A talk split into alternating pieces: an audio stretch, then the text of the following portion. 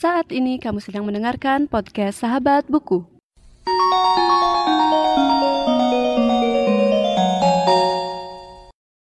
Halo semuanya dan selamat datang kembali di podcast Sahabat Buku. Bagi kamu yang baru pertama kali mendengarkan podcast ini, podcast Sahabat Buku adalah sebuah podcast yang membahas review buku dan pengalamanku saat membaca buku.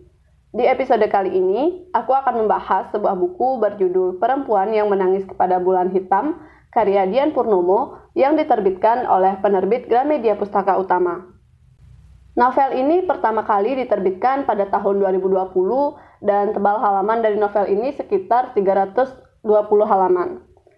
Novel Perempuan yang Menangis Kepada Bulan Hitam menceritakan seorang tokoh bernama Magidiela yang merupakan lulusan sarjana pertanian dari sebuah universitas di Yogyakarta yang nantinya akan menjadi seorang pegawai honorer di Dinas Pertanian Waikabubak di Sumba. Setelah merantau ke Pulau Jawa, Magi kembali ke tanah kelahirannya dan mengabdikan diri pada bidang yang ia tekuni selama kuliah, yaitu bidang pertanian. Dan suatu hari Magi harus pergi ke suatu desa bernama Hupumada, di mana dia harus memberikan penyuluhan pertanian, dan dia berangkat menggunakan sepeda motornya. Magi melewati sebuah jalanan yang cukup sepi dan tiba-tiba ada sebuah mobil yang mengikutinya dari belakang.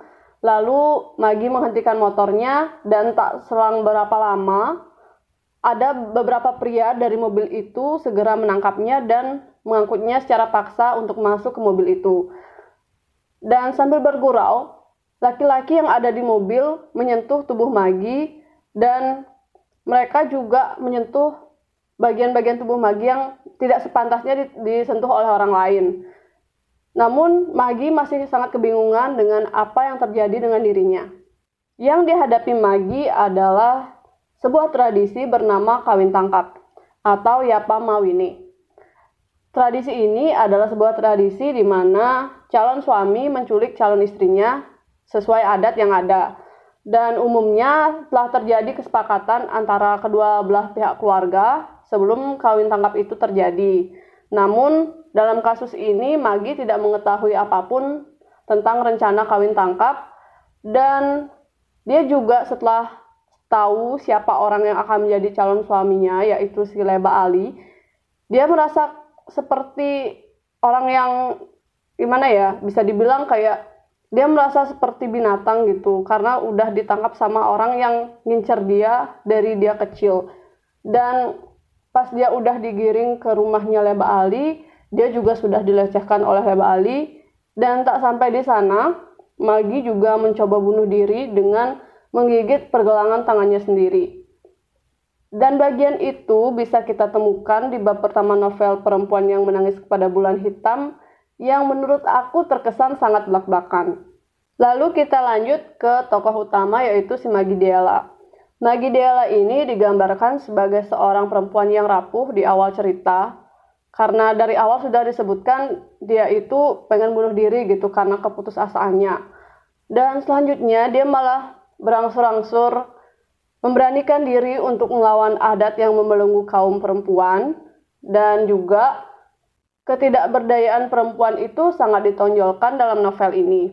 Bagaimana perempuan tak memiliki hak bersuara dalam pernikahan, memiliki keterbatasan bahkan di rumah sendiri, bisa dibilang terlihat di novel ini. Salah satu perbedaan antara laki-laki dan perempuan yang juga terlihat adalah keberadaan pintu laki-laki dan pintu perempuan dalam rumah Magi di mana perempuan itu tidak bisa keluar masuk menggunakan pintu laki-laki. Selain itu, Magi memiliki seorang sahabat yang juga menjadi kakak iparnya bernama Tara. Tara ini yang membantu Magi dalam menyelesaikan masalah yang nanti akan disajikan di novel ini. Dan selain Tara, Magi juga memiliki seorang sahabat laki-laki yang bernama Dangu Toda. Jadi Dangu Toda ini baik banget sama Magi dan dia juga membantu Magi dalam keadaan apa pun. Selain itu, sayangnya Dangu Toda dan Magi Dela ini berada di satu suku, yang mana artinya mereka tidak boleh menikah pernikahan dalam satu suku sama artinya dengan pernikahan dengan saudara sendiri sehingga mereka harus menjaga jarak padahal Magi dan Dangu Toda itu sepertinya cocok. Dan menurut aku juga ini menjadi salah satu hal menarik dari novel ini adalah waktu Dangu Toda sering menyebut Magi sebagai perempuan bodoh, yang mana artinya itu adalah perempuan bodoh namun bukan dalam artian ofensif. Jadi kayak semacam panggilan sayang gitu kali ya. Nah, tapi karena kedekatan Magi dan Dangu Toda ini malah menjadi pergosipan di kalangan orang-orang kampung, keluarga mereka akhirnya e, berusaha untuk memisahkan mereka dan membatasi jarak dan pertemuan dari Magi dan juga Dangu Toda. Oke, sebelum lanjut, kamu bisa juga mengunjungi akun media sosial Sahabat Buku di Instagram at podcast Sahabat Buku dan Twitter at Sahabat Buku underscore. Selain review buku, kamu juga bisa menemukan tiga segmen lain di podcast ini, yaitu pembacaan karya sastra, bincang buku, dan sharing opini mengenai membaca dan literasi. Kita akan lanjut ke pembahasan novel Perempuan yang Menangis pada Bulan Hitam, dan aku lanjutin dengan penokohan dari novel ini. Menurut aku, penokohan dari novel ini tuh kuat banget dan bisa mendorong pembaca untuk merasapi ke kejadian-kejadian yang dialami oleh tokoh utama yaitu Magidiela. Dan di catatan terbaru buku ini juga ada trigger warning, di mana itu merupakan peringatan yang menyebutkan bahwa buku tersebut bisa mengandung hal-hal yang menyebabkan perubahan emosi pada pembaca. Dan untuk aku sendiri jujur waktu baca juga merasakan pergolakan emosi yang lumayan gimana ya bisa dibilang kuat karena pas baca itu langsung dikasih sesuatu yang gimana ya nendang gitu di bab pertama. Dan novel ini juga secara terang-terangan mengisahkan tentang ketidakberdayaan perempuan yang terbelenggu adat patriarki yang mengikat. Nah, seperti yang aku sebutin di awal, Cita-cita Magi itu adalah mengabdi untuk tanah kelahirannya setelah dia merantau. Dan sayangnya karena adanya kawin tangkap ini, dia malah men mendapatkan perlakuan keji dari Leba Ali dan juga anak buahnya.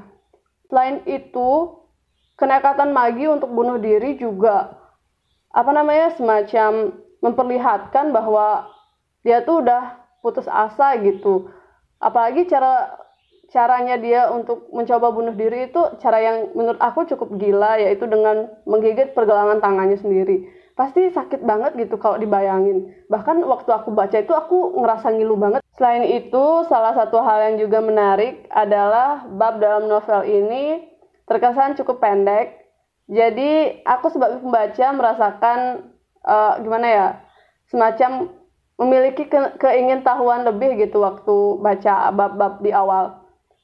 Oh ya, kebetulan aku bacanya di Gramedia Digital. Jadi pertamanya ngira ini emang uh, novelnya pendek-pendek babnya atau gimana gitu. Abis itu aku coba cari buku-buku yang lain. Oh, memang sepertinya lebih pendek dari uh, novel yang aku pernah baca. Tapi malah ini yang ngebuat uh, buku ini jadi terkesan enak dibaca gitu. Nggak terasa 300 halaman itu habis.